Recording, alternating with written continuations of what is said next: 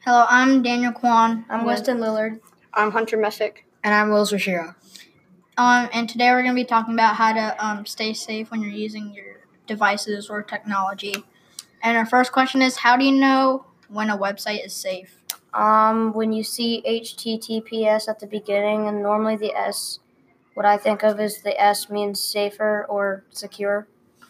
Okay. Um, is it impossible to get addicted to um, devices? Um, mm, like you can get addicted easily because like once you start using it, it's like hard to stop because it's like entertaining and you lose track of time. All right. How can you be safe when texting? You can not post revealing pictures of yourself and other people. Okay.